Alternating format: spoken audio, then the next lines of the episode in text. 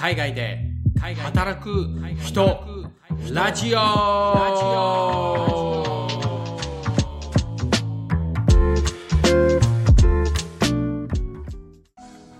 海外で働く人ラジオは、海外で働く日本人たちが海外移住を通して得た知見、ノウハウを本人の体験を通して学び取っていくポッドキャストです。今回はですね、いつもと違って僕一人が出演する回ですね。なんと僕最近オーストラリアの永住権を取得することができました。なので今日はそれまでの道のりと何をしてきたかのを紹介します。そんなエピソードですね。就労ビザと永住権の取得のプロセスといった感じです。はい。海外で働く人ラジオでいろんな人の話を聞いてますけど、僕は現地企業にね、ビザをスポンサーしてもらっているケースなんで、ビザと永住権の取得はもう比較的楽な方だと思いますね。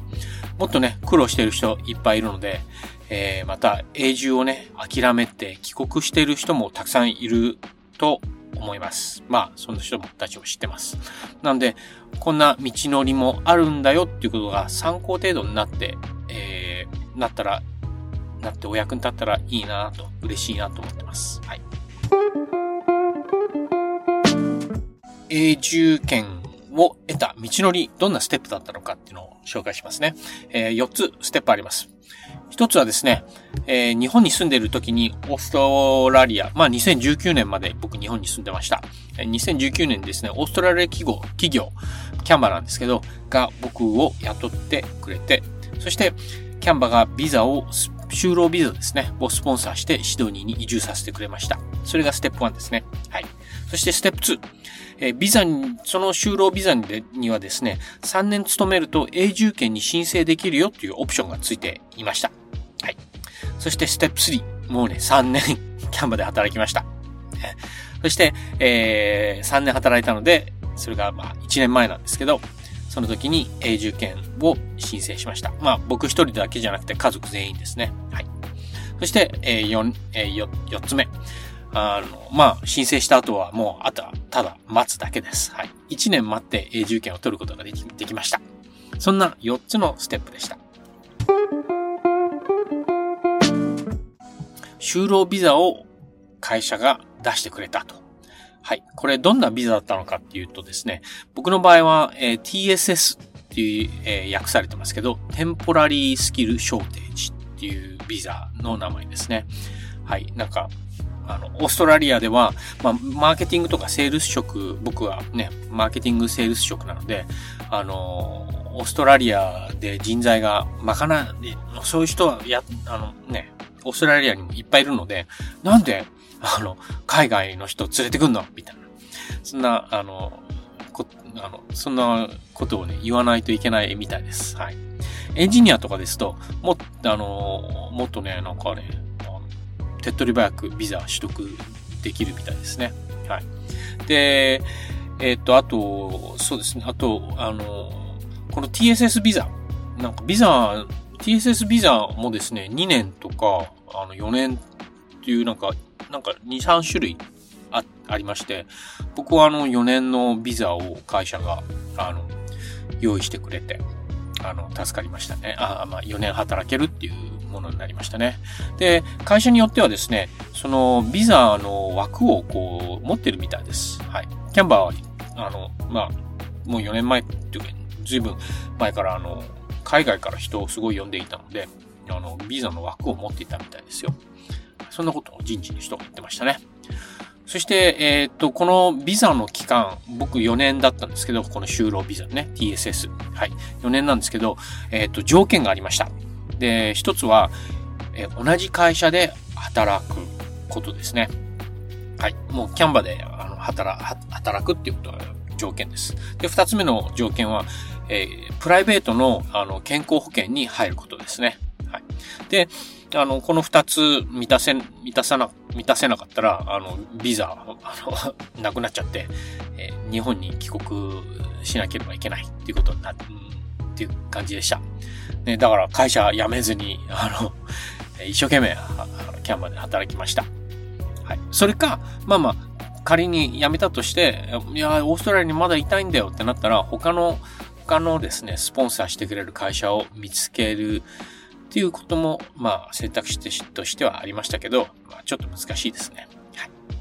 で、あと、このビザはですね、僕はもうキャンバでしか働けない、キャンバで働き続けるっていう条件なんですけど、面白いことに家族全員分僕のビザで、こう、面倒を見ていたので、妻はですね、全然、働いていいよ、みたいな。自由に働いてっていう、妻の方が自由度があるっていうものでしたね。はい。で、この就労ビザ、TSS、この取得にかかった時間はですね、5月から書類の準備など手続きを始めたんですね。5月っていうか2019年の5月ですね。はい。そして8月の21日に取得できたので、4ヶ月弱の時間がかかりました。結構時間かかりました。まあ、もう僕当時の年齢も40代後半だったんで、まあね、家族がいるのと、あと、まあ結構年齢が上だと時間かかるみたいです。で、あとこの就労ビザですね。僕の就労ビザは、もうオーストラリア国民でも永住者でもないので、国民とか永住者が得られる国からのサポートが得られません。で、具体的にどういうことかっていうと、まず公立の学校、オーストラリアの人たちはただ無料なんですけど、ちゃんと有料でお金払わないといけないです。もう授業料払い続けました。はい。はい。まあまあ、なかなか、年間4タームありまして、で、1ターム1人につき$1,400ぐらい。$1,400とかでしたね。4タームだから、$5,600。年間$5,056万円ぐらいを払うと。まあ50万円ぐらい払うっていう感じですね。はい。で、はい。で、それ二つ目。二つ目はですね、国民とか永住者には、国民健康保険のメディケアが提供されるんですね。もう、なんかいろんなお医者さんとかですね、薬とかも結構無料で、カバーしてくれる健康保険なんですよ。結構優れてます。はい。で、それがもらえないので、もうお医者さんはすべて実費です。はい。もう。で、一応自分でプライベートの健康保険を入る必要がありまして、入りました。で、払った医療費の何%か返ってくるんですけど、まあ、そんなにカバーはされないかなっていう感じでしたね。半分帰ってくればいい方かな。だからあんまり健康で居続けてあんまりお医者さんに行かないっていうのがいいですね。でも結構歯医者さんに僕は行ったので、インプラントとかやって歯医者は結構ね、お金使いましたね。はい。でもね、メディケアで歯医者さんはね、カバーされないんで、どちらにしろいるって感じですね。じゃあこのビザを取得するのは会社がスポンサーしたので、手続きとかですね、もう会社にこうその辺をサポートしてくれる人がいたので、その方にサポートしてもらって、そして、かつ会社でこう契約している移民弁護士ですね、移民弁護士事務所。そことのやり取りなどをして、そして、手続きを進めました。自分でね、移民弁護士を探す必要などはなかったので、もう楽ですよね。はい。それ嬉しかったです。で、まあ、どんなことやったのかって言ったら、なんかね、長い記入のね、書類を書いたでしょ？あとは、英語能力テスト。これやんなきゃいけなくて、ある程度のスコアを取んなきゃいけないんですよね。で、IELTS だったら、IELTS っていうテストですね。これ5以上でしょ。まあ、TOEFL とかですね、PTE とか OET とか、なんかいろんな、テスト、5つぐらいのテストのどれかを受験すればいいんですけど、はい。それをやる必要がありましたね。あとは、健康診断を確かしたかな。健康診断してその結果を送りましたね。あと、卒業証明書だっちょっと忘れちゃいました。じゃあ、会社で3年オーストラリア、シドニーで働いて、よし、永住権申請できるぞっていう時に、また会社の、そのね、移住関係をやってくれる人たちに連絡をして、申請始めようよって、そして、行いましたと。就労ビザと永住権での申請で大きく違ったのが、就労ビザの時は僕の英語のテスト、僕の英語能力だけを証明するためにテストを受験すればよかったんですけど、永住権の場合は妻もですね、英語テストを受けて、英語のレベルがある程度あるよっていうことを証明する必要がありました。なので、もちろん、必要とされるスコアは僕よりも低かったので、取りやすい、ハードルは低くなっていました。で、妻はね、頑張ってね、1年以上英語のテストのね、勉強を独学でかなりやりましたね。IELTS の勉強すごいやって、そしてもう要件を満たすスコア以上のスコアをですね、一発で叩き出しちゃいましたね。はい。で、僕よりもライティングスコアは僕よりも上でした。はい。ちょっとかなり誇りに思ってます。はい。で、じゃあ手続きどうだったのかというとですね、これまた永住権取るのにですね、いろんな条件がありまして、まず年齢でしょ？で、年齢、何歳以上だったかな ?45 歳以上だったかな僕もとっくに45歳、もう51なんで、それは、もう年齢はもう全然条件クリアしていないんですね。で、その場合は、過去3年、一定の年収以上をもらい続けてるのっていうことで、年齢の部分は免除されて、条件がクリアになります。あと、また、英語能力テストを受験しなければいけないと。なので、僕も、また IELTS を受けましたね。はい。あとですね、犯罪証明書っていうのを取得しないといけないんですよね。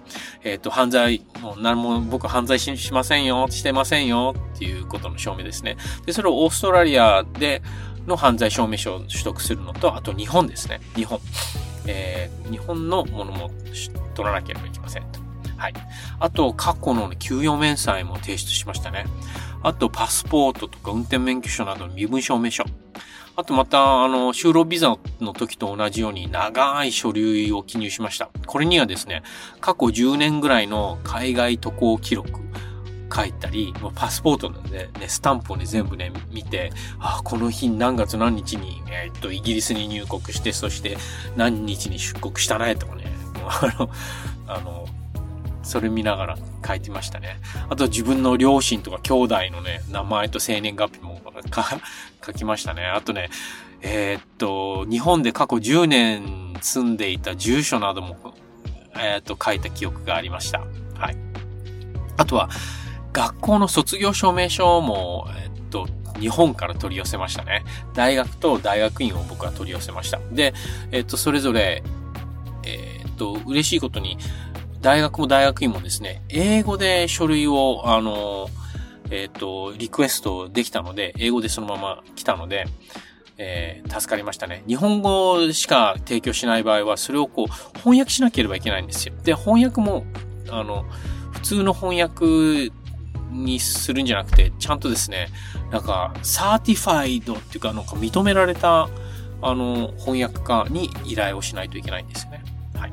で、それを使ったのが戸籍謄本です。戸籍謄本も、日本から取り寄せました。もちろんこれはもう日本語しかな、英語にすることはできないので、英語でね、くれなかったので、日本語をもらって、そして、こっちのシドニーに住んでるですね、サーティファイドされた翻訳家を探して、そして翻訳してもらいましたね。これまた、お金はかかりますけど、そんなに大きなもんじゃないですね。あとはですね、手続きとしては、申請した後にですね、家族みんなでですね、指定の場所に健康診断に行きました。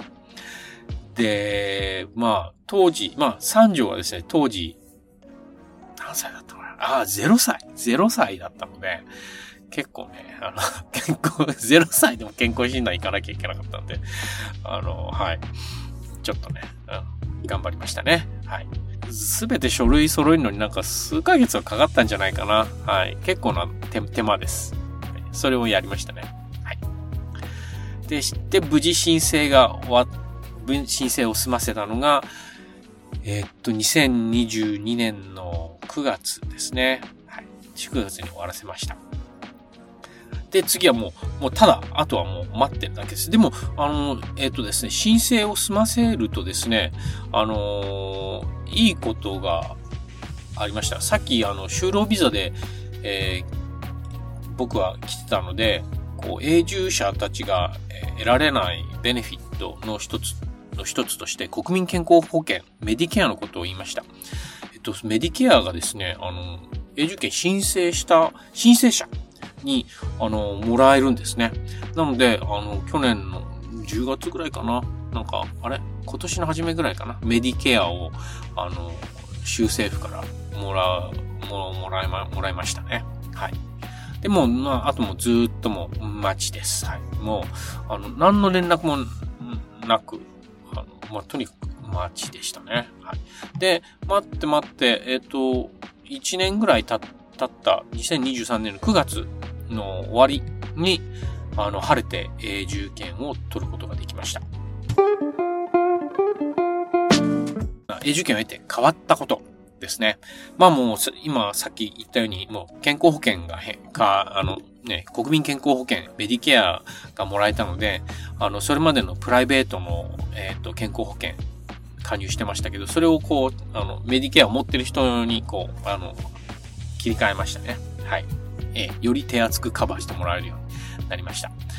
あと二つ目。これは一番大きいですね。公立の学校のね、授業料を払わなくて済むようになりました。で、すでにですね、次のタームの授業料を払っていたので、返金処理も、しましたね。はい。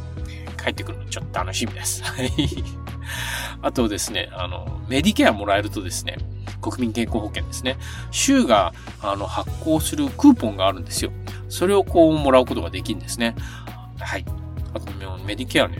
はい。あとね、子供たちが学校に行くバス、電車が無料で乗れる、スイカみたいなカード。こっちでオパールカードって言うんですけど、それの申請ができるので、それ申請しました。はい。あと、最後のこれが、妻にとって大きいんですけど、職業、専門学校みたいなですね、TAFEっていうのがあるんですね、こっちで。いろんな職業のスキルを学べるんですけど、ここでですね、移民に対して英語のレッスンを提供してるんですよ。で、永住権持っている人なら、英語のレッスンを、講座を時間無制限で受講できるんですね。で、しかも、ちょうどうちの一番近くにあるそのTAFEね、学校ではチャイルドケアもついてるので、三女今もうすぐ2歳になるんですけど、三女を預けて、そして妻が英語の勉強できるっていうのが、もうチャイルドケア、子供を預かってもらうのも無料で、提供してくれるので、非常にありがたいですね。これをちょうど今週から利用したところです。はい。学びとか感想ってあるかなって感じで。はい。シドニーに移住した時ですね、その時の一つのゴールとして永住権を取るっていうのがあったので、それが取得できたっていうのは、そのゴールをですね、一つ達成することができたのは嬉しいですね。あと、移住してきて4年間振り返ると、4年短いようで、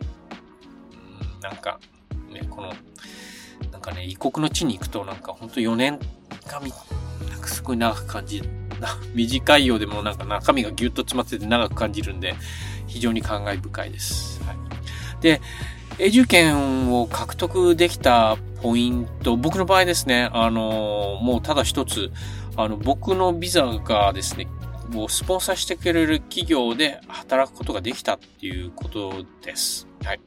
非常に、会社にスポンサーされて、ビザを取ること、永住権を取ることは本当に、すごく楽なオプションだなって思いますね。自分一人で、やると、例えば海外で働く人ラジオで、最初の方に出てくれた河野はもう彼自分で就労ビザとか永住権を取得したんだけど、彼10年かかってるんだよね。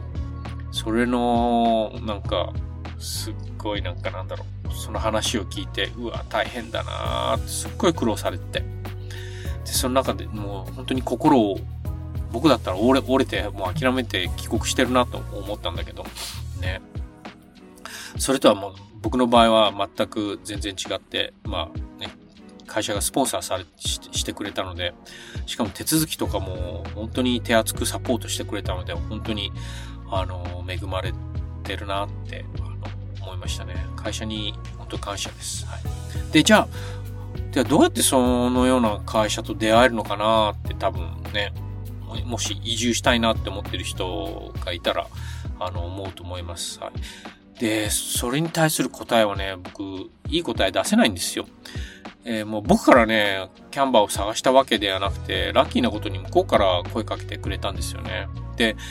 でまたさらにラッキーなことに、当時先方が求めていたね、困ってたことの問題を解決できそうだなこいつってことで、お互いの思いがマッチしたんで、僕を雇ってくれたんだよね。そして当時のキャンバーはシドニーにね、海外の人たちをシドニーに移住するっていうことをすごい積極的にサポートしていたんですよね。そんなフェーズでした。はい。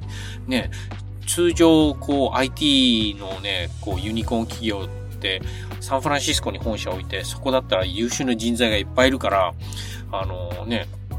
そこで人を集めればいいんだけど、キャンバーは違ってオーストラリアにいるから、優秀な人材がグローバルにいるから、もうそれをシドニーに連れてきちゃえということを考えていたんだよね。そんなことをやっていた会社と僕は巡り合えたから、移住できた、そして永住権も得ることができたっていうラッキーな感じです。もしかしたらもうね、なんだよみたいな、全然参考になんねえよみたいにね思うかもしれません。で、じゃあ一つこれは絶対やっとこうよっていうのがあるとしたら、リンクトインの自分のプロフィールのページを英語でちゃんと書いておくことですね。はい。で、こまめに仕事が変わったりとかしたら、それから何か達成したらね、アップデートをしておくことだと思います。なぜかっていうと、結構英語圏の人たち、前職でもそうなんだけど、今でもそうなんだけど、誰か人を探すってなると、誰かこういう人で、こういうことできないかなーって人を探したいときって、まずリンクトイン行きます。ね。Facebook とかインスタじゃないです。もう仕事に関してのプロフェッショナルを探すので、リンクトインですね。で、リンクトインで友達でページを作ってるけど、日本語でプロフィール書いてる人とかいて、うわ、もったいないっていう感じ。ね。ぜひ、英語で、リンクトインのページ、自分のプロフィールを書いてくださいっていうところですね。はい。あとはね、自分からアウトリーチすることかな、そういう職種に、海外の職種に応募してみることですかね。たくさんそれができることかなと思います。はい。僕からそんなところだな。今日はこんな感じなんですけど、僕のビザ取得、そして永住権取得のプロセスなどなどについて話してみました。参考になることがあったり、役に立つようなことがあったら嬉しいです。はい。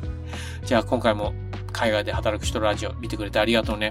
ぜひコメントとかいいねとかね、サブスクライブとか購読とかしてください。じゃあねー。